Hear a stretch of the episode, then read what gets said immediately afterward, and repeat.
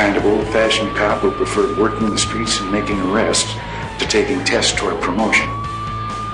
He was the closest thing New York had to a dirty Harry.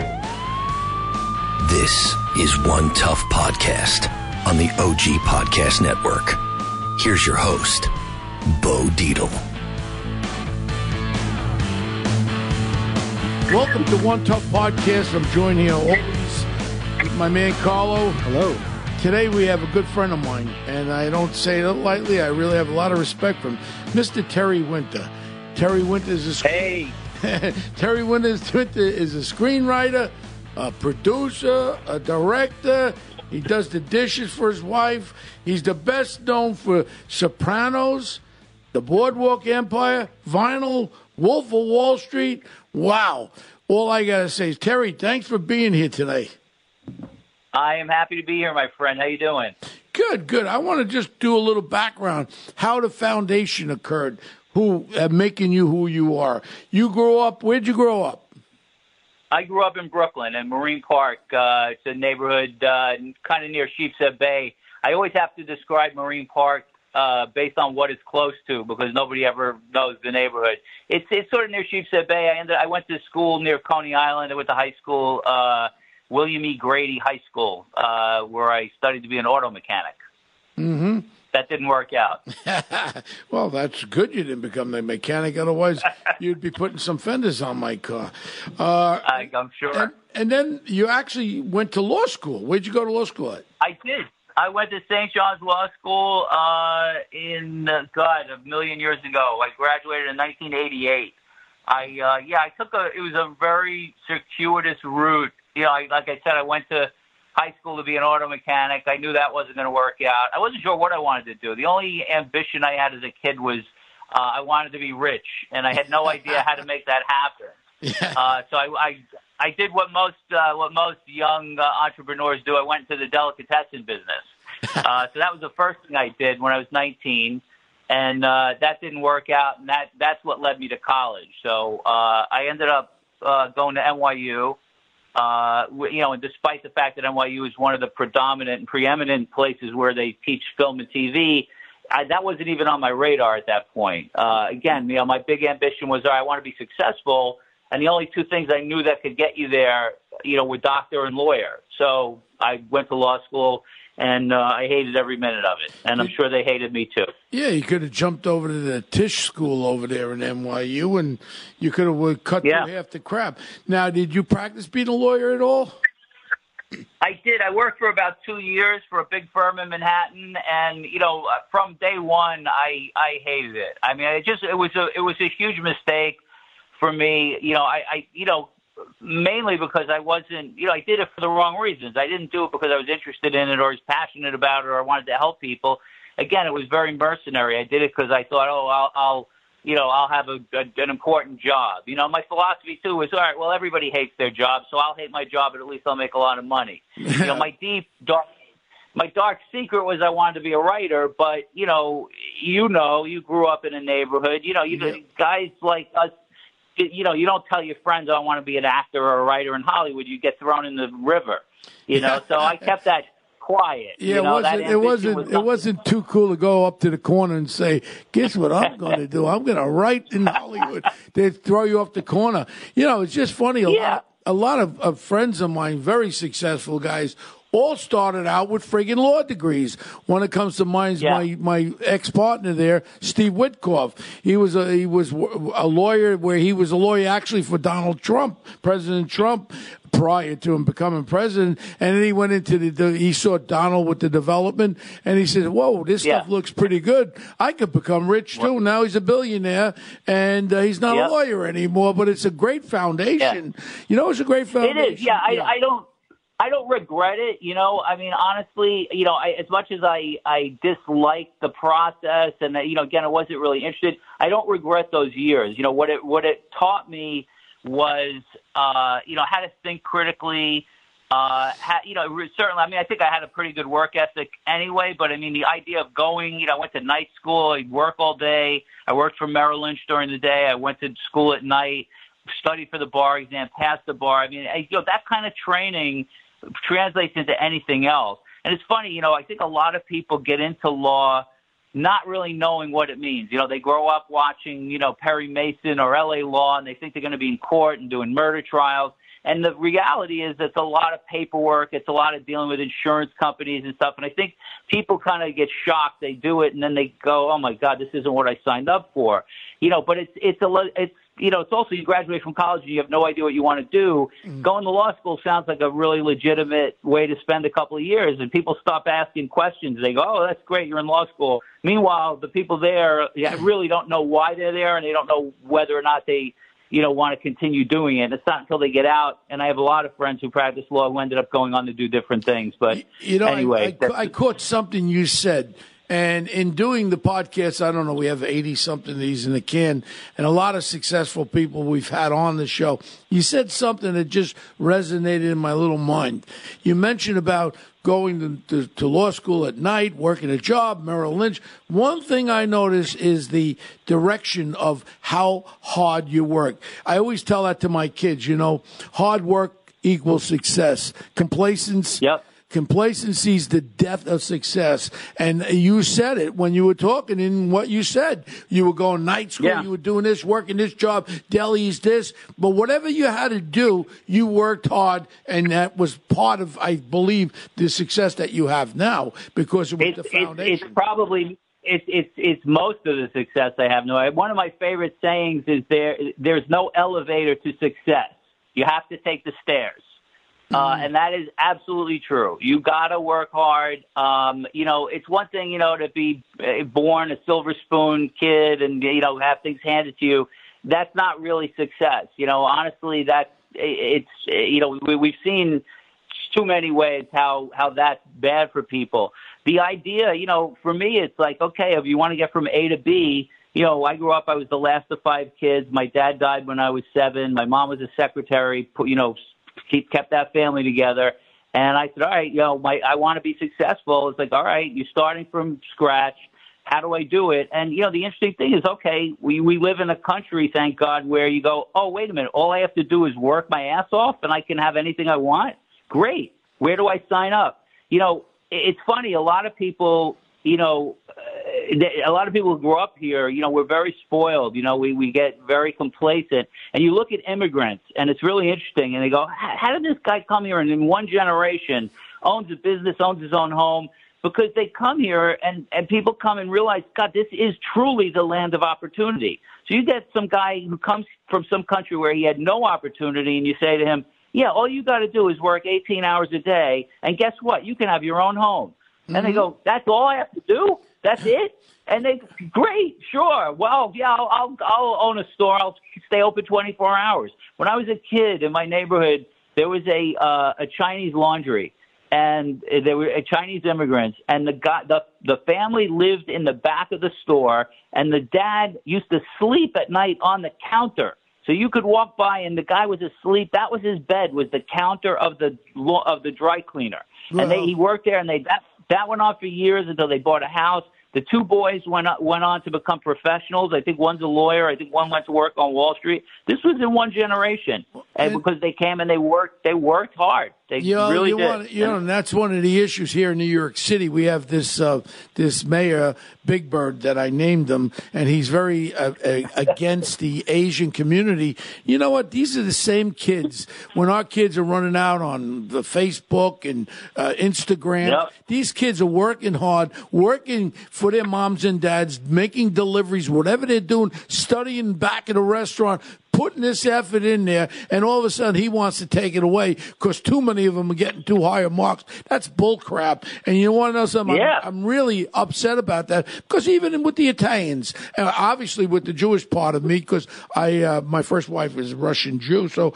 I'm a Jew because my grandson's Jewish, my daughter, my son are Jewish. Huh? So that makes me a Jew yeah. through injection. But I'm going to go even to the Italians. When I worked as a laborer, concrete laborer before I became an iron worker, these Italian immigrants, and I'm a first generation. Uh, my my mom my mom was born in Catania, Sicily, and then all of a sudden, when they would come over here and work in the construction as laborers, they would eat broccoli rabe sandwiches, and uh, Yeah. you know they would save every dime, every penny. They would go out, work hard, build build, buy a house, and then fix it up, and then sell it and buy a better one, and then open a business, a restaurant. It's all about one thing: hard work. Stop sitting there being jealous about what someone else is doing. Go out there; it's all for you. And that's what I love about this country. Absolutely. And I don't Yeah. want I don't want people to take uh, you know capitalism away from us because that's part of our our, our, our beginnings. Is you work hard Right. and you should reap that, that harvest of having good things when you work hard. That's it. Simple. Absolutely. Yeah. The other thing Terry- too, it's funny. You know, I get people say, "Oh, you know, I, I can't afford to go to college." And guess what? Every, literally every dime I spent for college and law school was student loans. I had my entire education was financed by student loans, which I was lucky enough to be able to get just because you know they they offered it. And, th- and it's funny. I mean, back this is back in the '80s. The interest rate was 20 percent. I ended up knocking it down to 10%, which was considered fantastic. I wasn't until it wasn't until my mid 40s that I, I I paid these things back. It was like having a mortgage. But you know what? I, and I say it to say, thank God I grew up in a place that even allowed me to borrow the money to go to college. So Right. you know, eh, rather than complain, oh, it's not fair. Yeah, guess what? It's not fair. It's really, really hard. So go out, shut up, go do it, That's work it. hard, pay it off, and stop complaining. You know what? I mean, again, you know, we- we're lucky enough to be in a place where you have the opportunity to do this. You know, and again, and you know, in one generation, I went from you know, a, a, a, a mom, you know, who barely, you know, made enough money to keep our family together to, you know, going to law school and having a really successful career, all because everybody in my world worked hard and taught me the value of, of doing the same thing. Well, So, now Terry- we talk. Now we talked about how life is success, but I think that we want to get down to the dirty nitty gritty of Terry Winter. So you know you're you're there, you're working as a lawyer, and all of a sudden you decide to move to L.A. and try your hand at, at Hollywood. So how did that happen? How did it all start? I well, it all started. Uh, you know, this is it, it, it really true. I I was at a party in LA after my writing career started, uh, a couple of years into it, and I a friend Had of mine you had a had party. you written had you written anything on your own, just like, uh, Like on, on your own thing? Yeah, well, well, I'll tell you. I- So I'm at this party, and my friend's mom is a school teacher in New York, and she she asked me the same question: How did this all start? Who? wh- What was the first time you knew you could you could write? And I said, honestly, I had a high school teacher in automotive school in Grady who used to make us write short stories on Friday. And she she called me after school one day, and she said uh, after class, she said, I got to tell you, you're a really talented writer. You should think about going to college. And at that point, I was like, ah, yeah, I'm, I'm going into the deli business. But that was the first adult that ever told me I was talented. And it wasn't until years later that, you know, when I was, when I did apply to college that I started taking, like, I started to write short stories a little bit. And that was the deep, dark secret in the back of my head was I, I love TV and I love movies.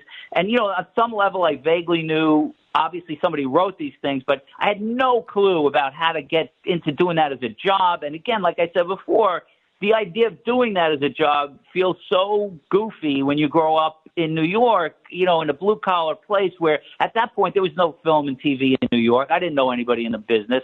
So it wasn't until, you know, I went through law school, I, I tried everything else to not be a writer that I finally, two years into my law career, was so unhappy uh, and uh, you know, I was in my late twenties at this point, and I finally got to the point where I just said, "All right, forget about the law degree, forget about the diploma. What do you want to do when you wake up in the morning?" I asked myself, and and the deep dark secret was I want to be a, a sitcom writer. At the time, that's how I started. And once I was able to say that out loud, everything changed. I said, you know what? Life is too short. I'm not going to be 80 years old and look back and go, I wonder what would have happened if I tried this. I got to give this a shot. So I told my family and friends, I'm moving to LA. I'm going to be a writer. So you can imagine my friends in Brooklyn were like, all right, wait a minute. You went to automotive high school. You somehow get into NYU. You graduate from law school. You pass the bar. You're working in a major Manhattan law firm. You're going to quit that and move to LA where you've never been to write scripts and you've never written a script before. what kind of plan is this? I said, I'm telling you, I know it sounds crazy. I know this is the right thing. This is my destiny. And they're like, you're out of your fucking mind. You're going to be back here in six months. I said, I'm not coming back. I'm telling you, I'm going. And I showed up in LA in uh, in May of '91. I didn't know a soul. I showed up here like uh, like I parachuted out of the sky. And I just said, I'm going to figure this out. I'm going to teach myself this business. I got an apartment in uh, West Hollywood, like a sharing an apartment. I ended up taking my law degree off my resume, and I got a job as a paralegal for an oil company downtown, Unocal. Uh, they had no idea I was actually a lawyer. I was I was working there as a paralegal, wow. and I came home at night and I lived like a monk. And for for two and a half years, I came home and I wrote and I wrote and I wrote and I taught myself the business. I remember I went out and I got um, the Hollywood Producers Directory. This was before the internet, and I just studied this book. I heard, oh, okay, Mike Ovitz, he's in charge of CAA, and this guy's in charge of Warner Brothers and that guy's in charge of Disney. And I just started to learn who's who. I started buying, I didn't even buy Variety. I used to go to 7 Eleven every day and stand at the magazine counter and read Variety for free and then put it back on this thing and leave because I didn't have enough money to buy it. Wow. But I was just teaching myself, you know, all right, how does this work? The other thing, I, I'm not, I'm not shy, as you know. I would call people, I would call a producer out of the phone book, out of the producer's directory, and say, Hi, my name's Terry Winter. I'm a writer from New York. I, can I come in and talk to you for five minutes? They go, About what? I go, I just want to talk to you about what you do. I, I want to learn about this business. And half the people would say, You know, don't call me again. And the other half would go, Yeah, sure, come on in. And I'd come in and I'd sit down for 20 minutes and just say, can you tell, what do you do exactly? When you produce a TV show, how does that work? And how you, and slowly I started to build a network of people I knew who were in the business.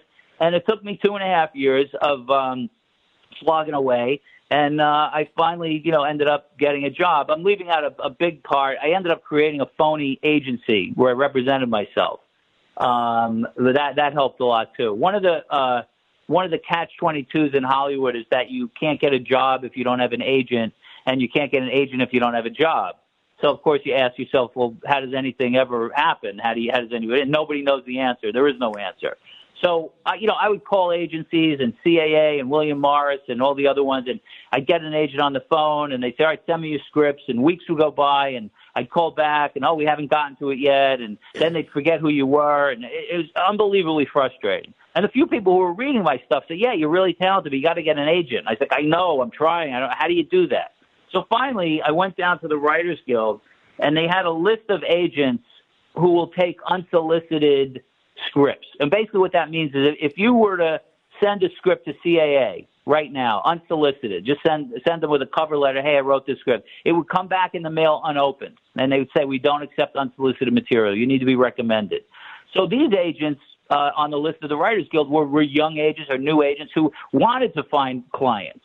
So complete coincidence, there was a guy on this list who sat four seats away from me during law school. Uh-huh. His name was Doug and he lived in in Long Island. And I hadn't spoken to this guy in years. I called him up. I said, "What are you doing? Are you a, you're an agent now?" And he said, "No, I'm a real estate lawyer in Long Island, but I had a client who wrote a book on real estate, and I used my fee to get bonded as an agent, but I don't know anything about being an agent." I said, "Great, congratulations, you're my agent. You're perfect." I said, "Here's what we're going to do." I said, "I'm going to open up an agency." under your letterhead. I'm going to pay for everything. I'm going to get a voicemail system. I'm going to I'm going to get a one mailbox, et cetera, address. I'm going to photocopy all my scripts. I'm going to send them out to every sitcom in in LA. And if we get anything, I'll give you 10% like an agent. So wow. that's what I did. I ended up taking a day off from work. I hit literally every single sitcom. I drive on to this is back in the days when you could do this. I'd pull up to Warner Brothers and go, "Yeah, hi, I'm a messenger. I need to drop these scripts off." Okay, go ahead. And I go in and I was I just papered this town with my scripts.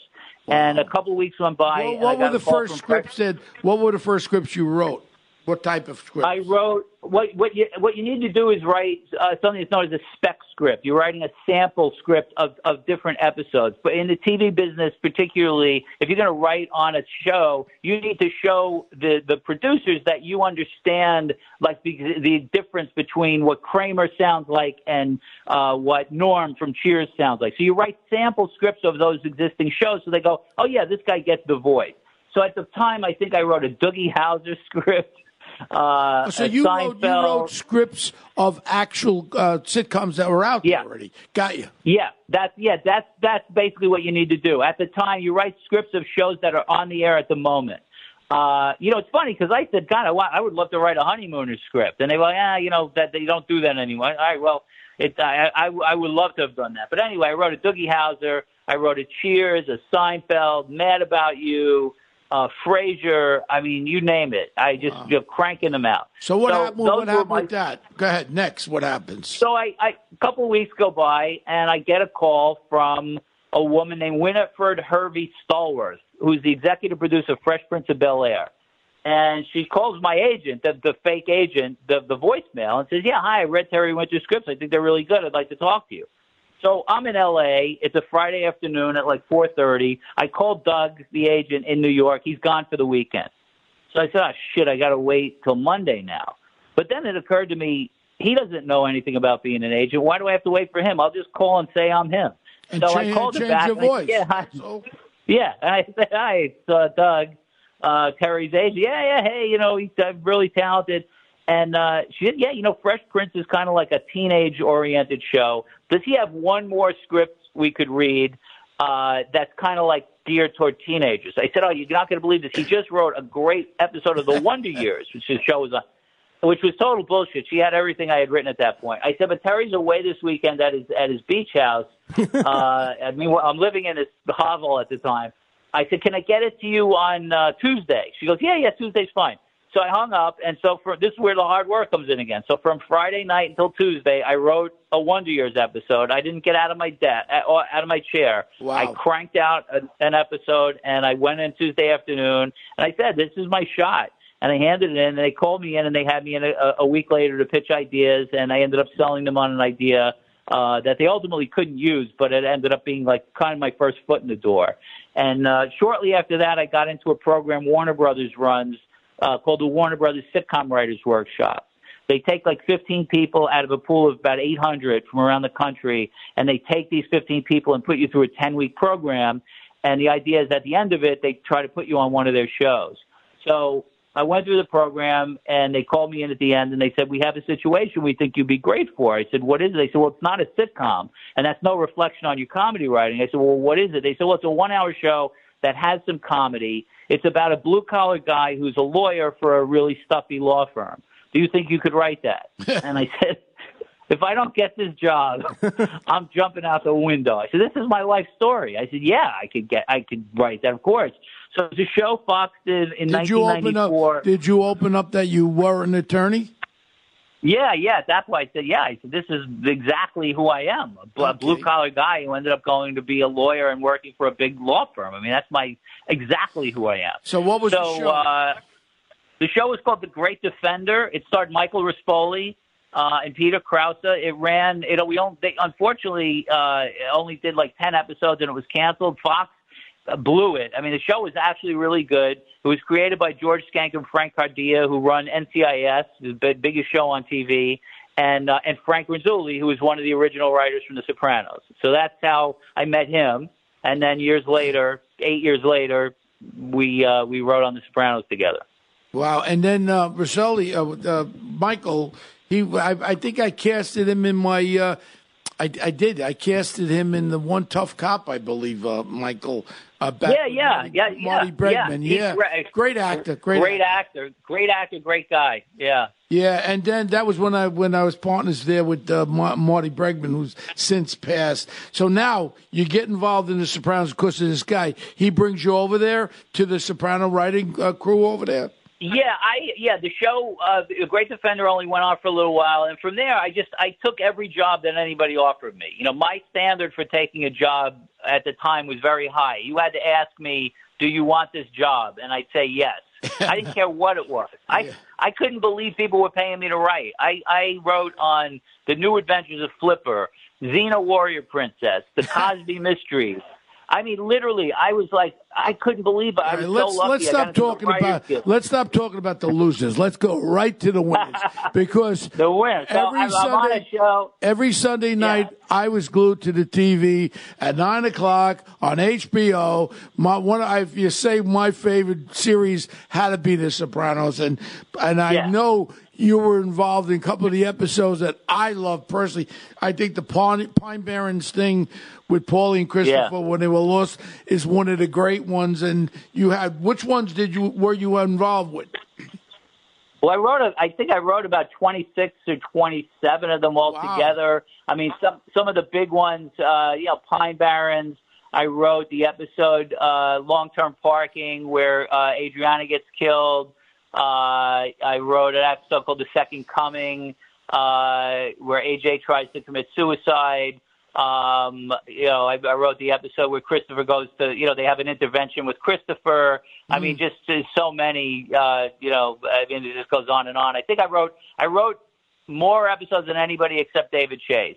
You know, uh, um, so ultimately, You know, uh, with the one you did the uh, with Uncle Junior shooting Tony, right? Yeah, yeah, exactly. Yeah, that was called Now, Members you know, Only. just- yeah, that's another one I did. You know, it's just funny. We did a series for CBS uh, uh, uh, with Marty Bregman again called The Gray Area, and Dominic Trinice, I casted.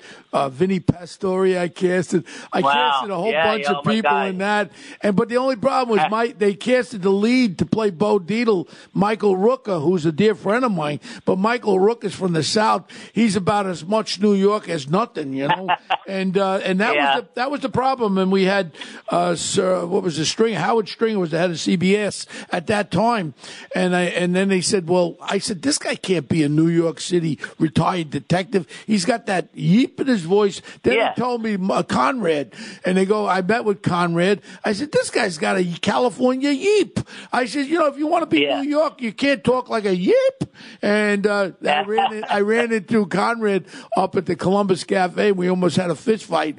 And I said, listen to me, this ain't one of these commercials where you got batteries on your shoulders. I'll knock you right on your ass. And who was sitting next to him was the guy who plays in Blue Bloods, the tall guy. Uh, what the hell is his name? The, the lead actor of Blue Selleck? Bloods. Yeah, Tom, Tom Selleck Selleck? was there. I said, I'll knock you on your ass and your friend too.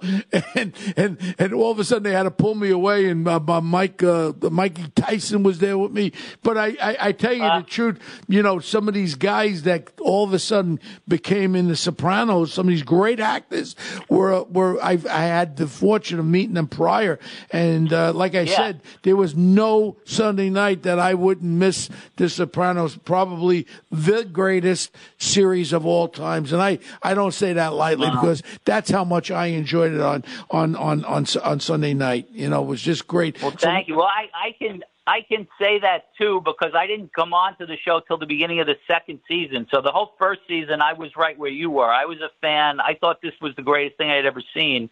I um, when it, I was on a show called The PJs, which was a sitcom, it's a, a, a Eddie Murphy. claymation series with Eddie Murphy. And at the time when I was doing that, my agent calls me up and he goes, "I'm going to send you a videotape. This is I'm dating myself. This is like 1998.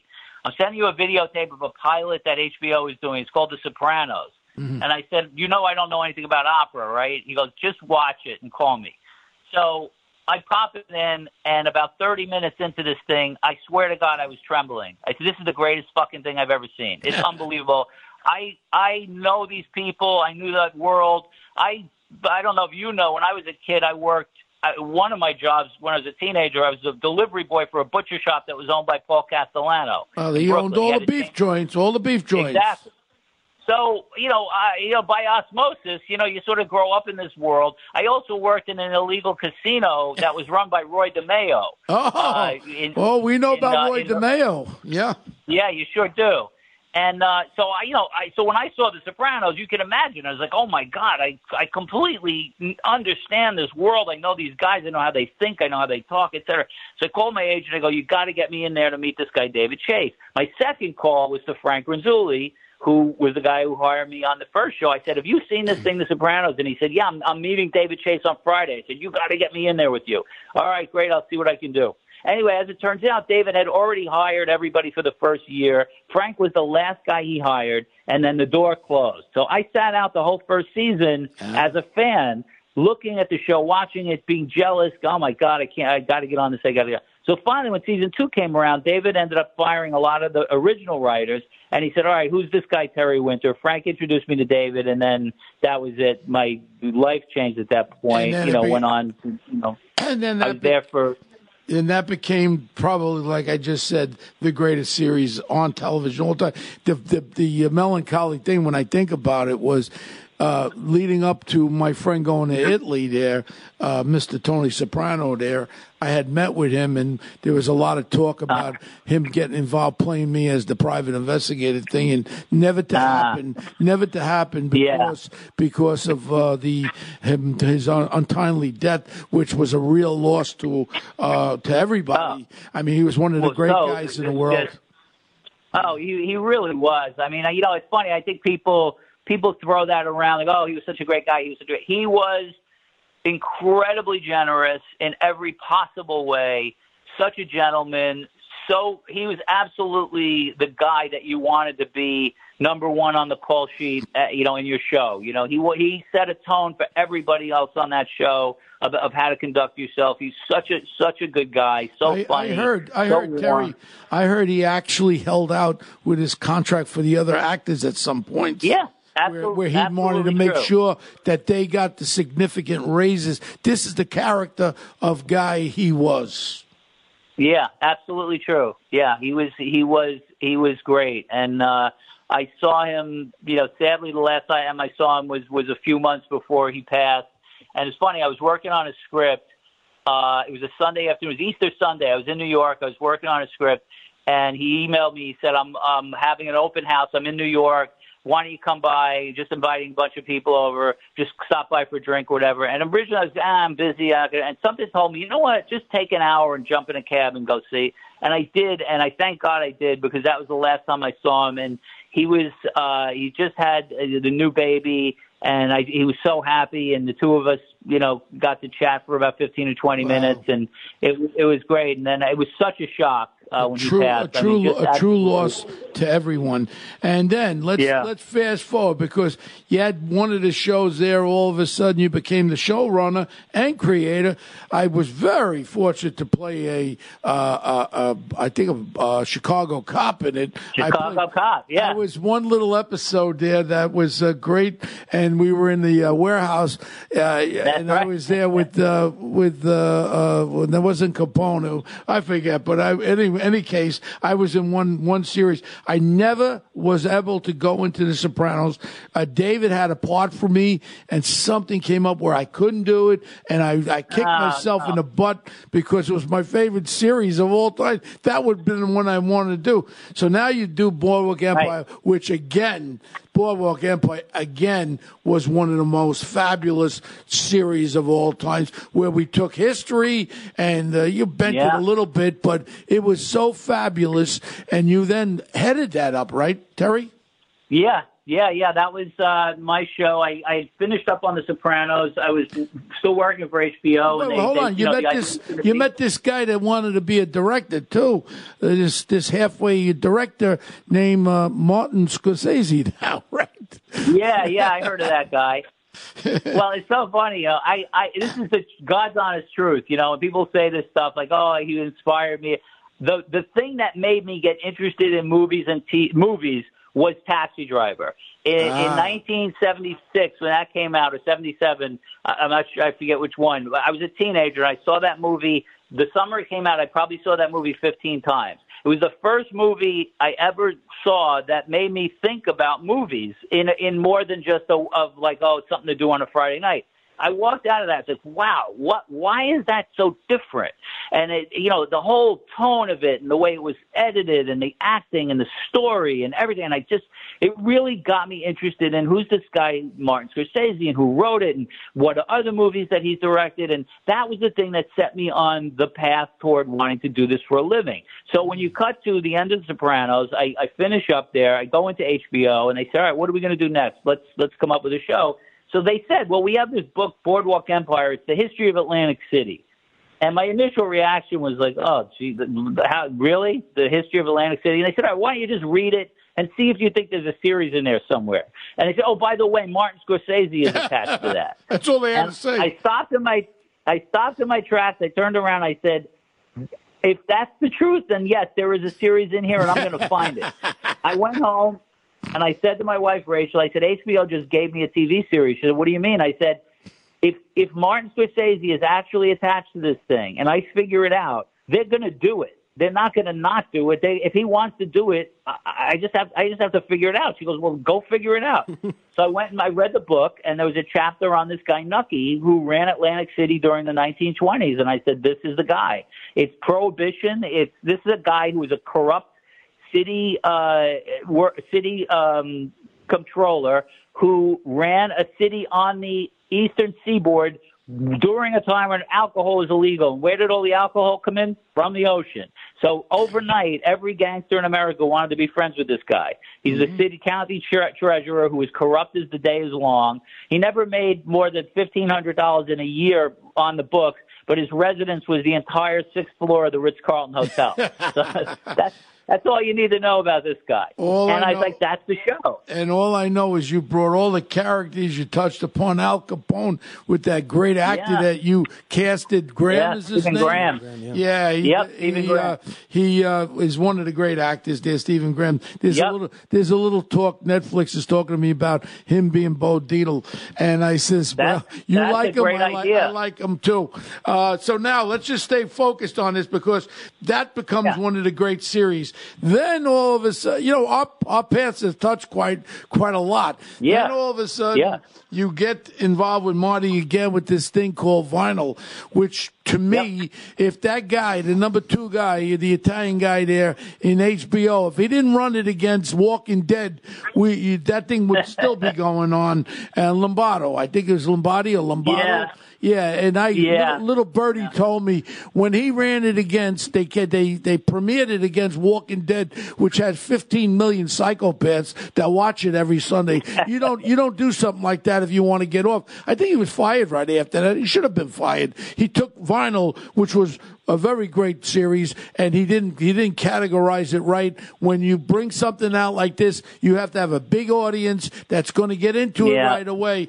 And uh, it was about the 1970s, Carlo. It was very interesting. yeah. I love that show. I thought it And, uh, great. again, The Mr. music, the Scorsese- gangsters, everything involved. with Scorsese yeah, I, in I the think record there were business. some big, big mistakes made in launching that show. You know, and it, it's interesting. The Irishman is a great example. You know, the the pilot of Vinyl was essentially a movie. It was a two-hour pilot. So r- rather than if if I were running the network, I would advertise it as saying it's a two-hour Martin Scorsese movie event. So make a virtue of the fact that you've got a Martin Scorsese Yeah. movie as your pilot and put it on. They should have put it on after the finale of Game of Thrones Absolutely. when you had every every every eyeball in the world is on it, and then say now here's a Martin Scorsese movie, Uh-huh. and then you know premiere it like that. So instead, they put it on Valentine's Day at nine o'clock against the biggest show on TV without telling people that it's a two-hour pilot. So assuming you're watching it, which j- chances are you weren't because you were watching The Walking Dead. You sit down at nine o'clock on a Sunday night, also assuming you're not out with your girlfriend or your wife because it's Valentine's Day, and it's an hour long, and it's ten o'clock now, and it's not over, and then it's ten fifteen, and it's not over, and then it's ten thirty, and it's not over, and you go, I want to go to fucking bed. What's happening?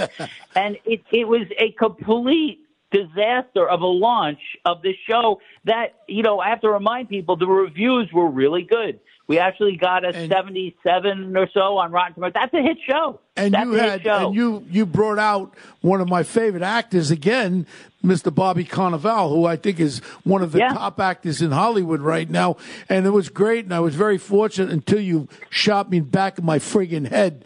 And do you remember when we were re- we were reading the script, Carlo, and we're doing a script reading, and uh, Terry's down the end, of, we're around the table, and now I'm reading the script, and all of a sudden I read, I go, no effing way are you going to shoot me back in my head? I, I called Scorsese up. I said, Marty, how do I get whacked like this? I said, bullshit. So then I calmed down. And then I heard about that we were being considered for a second season, yeah, and Terry. So next thing is I call Marty and I go, Marty, I'll lose 20 pounds. I'll shave the friggin' beard off. I'll put a long wig on. I want to be the brother-in-law that waxed this son of a bitch that killed me.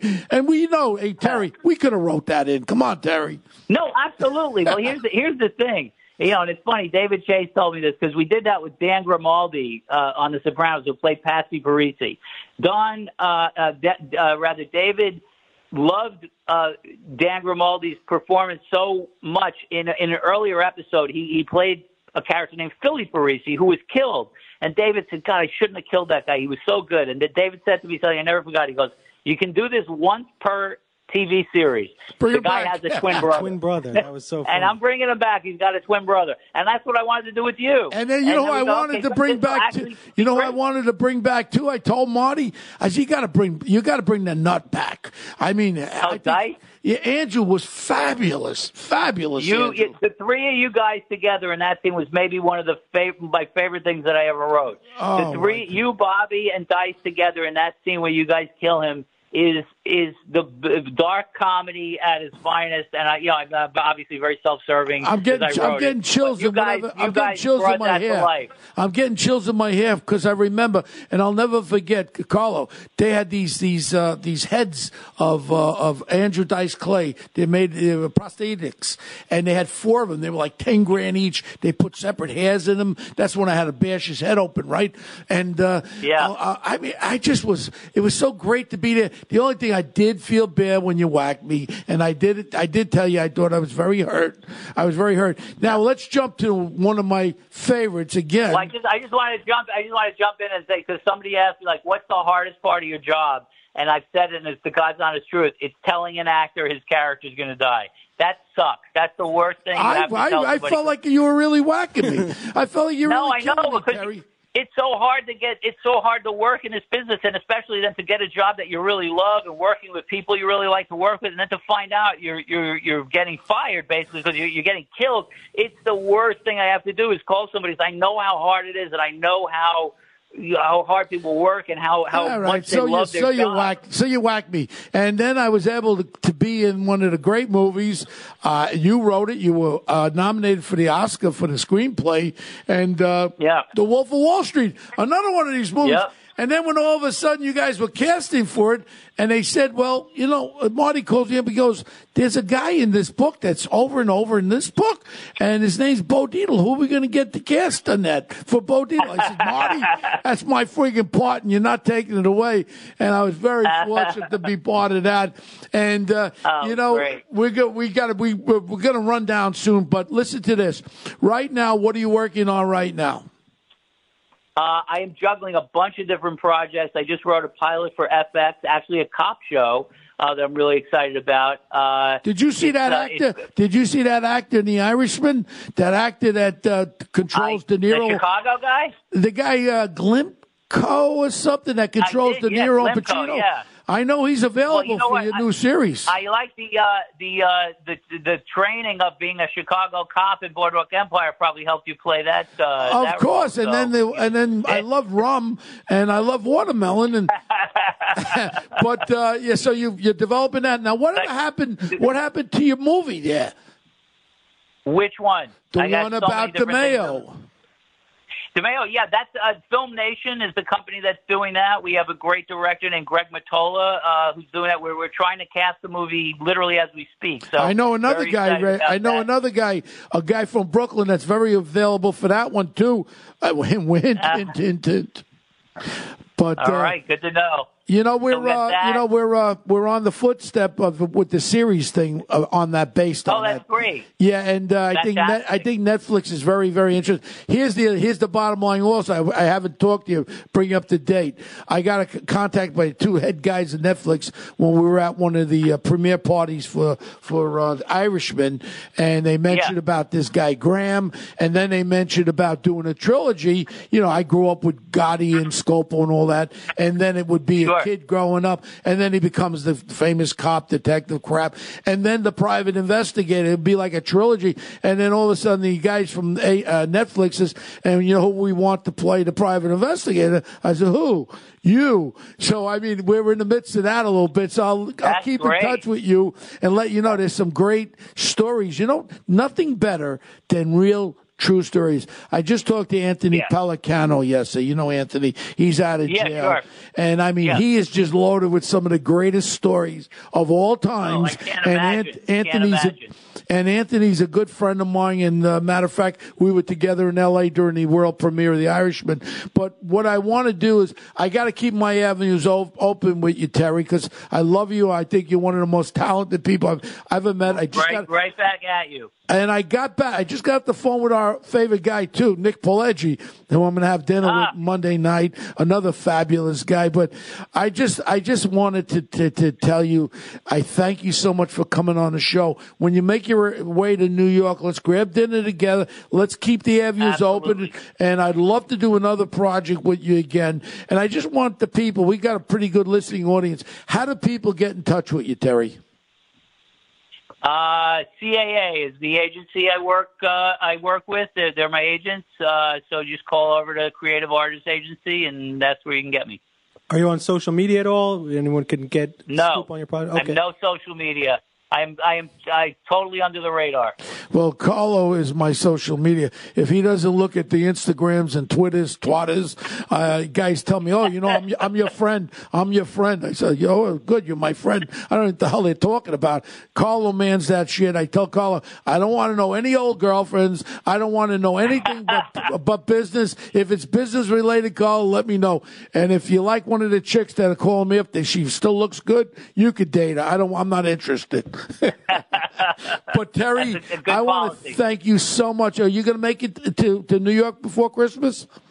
No, no, we're gonna stay out in L.A. We're gonna go skiing uh, uh, in uh, uh, for Christmas time, and then uh, stay in L.A. for the New Year. I want to wish you very happy holidays, Merry Christmas, Happy Holidays, uh, Happy New Year. you. I love you. Please keep me in mind on anything you're doing. I'm very available. One tough cop is waiting for you, brother. All right, pal. Thank you so Maybe- much. maybe I'll get- on. Great, great hearing your voice. Maybe I'll get Netflix to say I know a showrunner for One Tough Cop trilogy, and his name's Terry Winter. I'd love to do something with keep you again. Terry. All right, brother. Love you. Thank All you, right. Terry. Thanks. Thank you, Terry Thanks, thanks, Carlo. Thank you, thank you. All right, thank you very much, Terry Winter, one of the greatest uh, TV people that's ever been around. Some great TV projects, and you heard it right from him. Hard work equals success. You can follow us on social media. One Tough Podcast on Twitter. Bo is at Bo Dietl on Twitter. Email us all question, comments, concerns. One Tough Podcast at gmail.com. And we'll see you next week. Thank you.